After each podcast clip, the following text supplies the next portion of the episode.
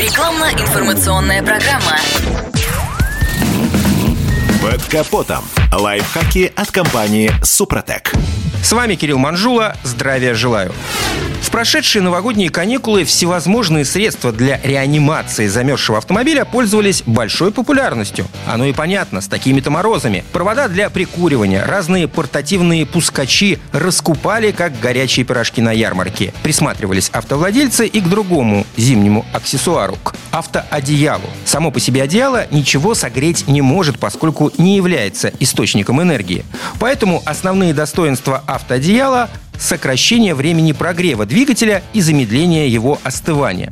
Дополнительным положительным эффектом иногда называют шумоизоляцию моторного отсека. Иногда приходится слышать про уменьшение расхода топлива. В любом случае, жителей Крайнего Севера и Дальнего Востока в пользе автоодеял убеждать не надо.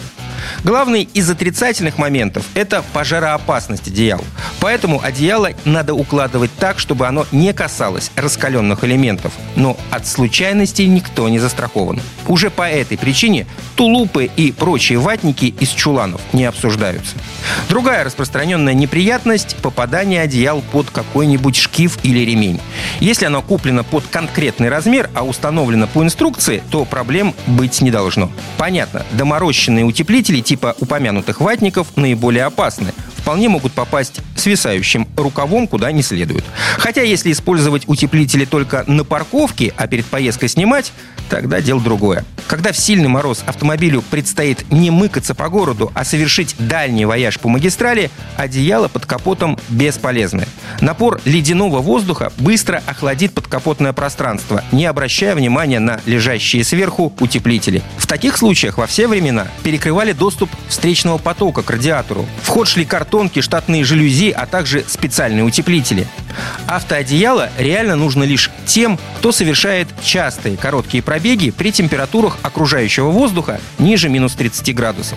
В режиме «утром на работу, вечером домой» они практически бесполезны. Все рассказы о том, насколько улучшился температурный режим мотора при температурах в районе минус пятнадцати, это, в общем-то, ни о чем. Любой современный бензиновый автомобиль ведет себя в такую погоду вполне нормально и без всяких одеял. На этом пока все. С вами был Кирилл Манжула. Слушайте рубрику «Под капотом» и программу «Мой автомобиль» в подкастах на нашем сайте и в мобильном приложении «Радио КП», а в эфире с понедельника по четверг в семь утра. И помните, мы не истина в последней инстанции, но направление указываем верное. Спонсор программы ООО «эн пэ тэ ка Супротек». «Под капотом» – лайфхаки от компании «Супротек».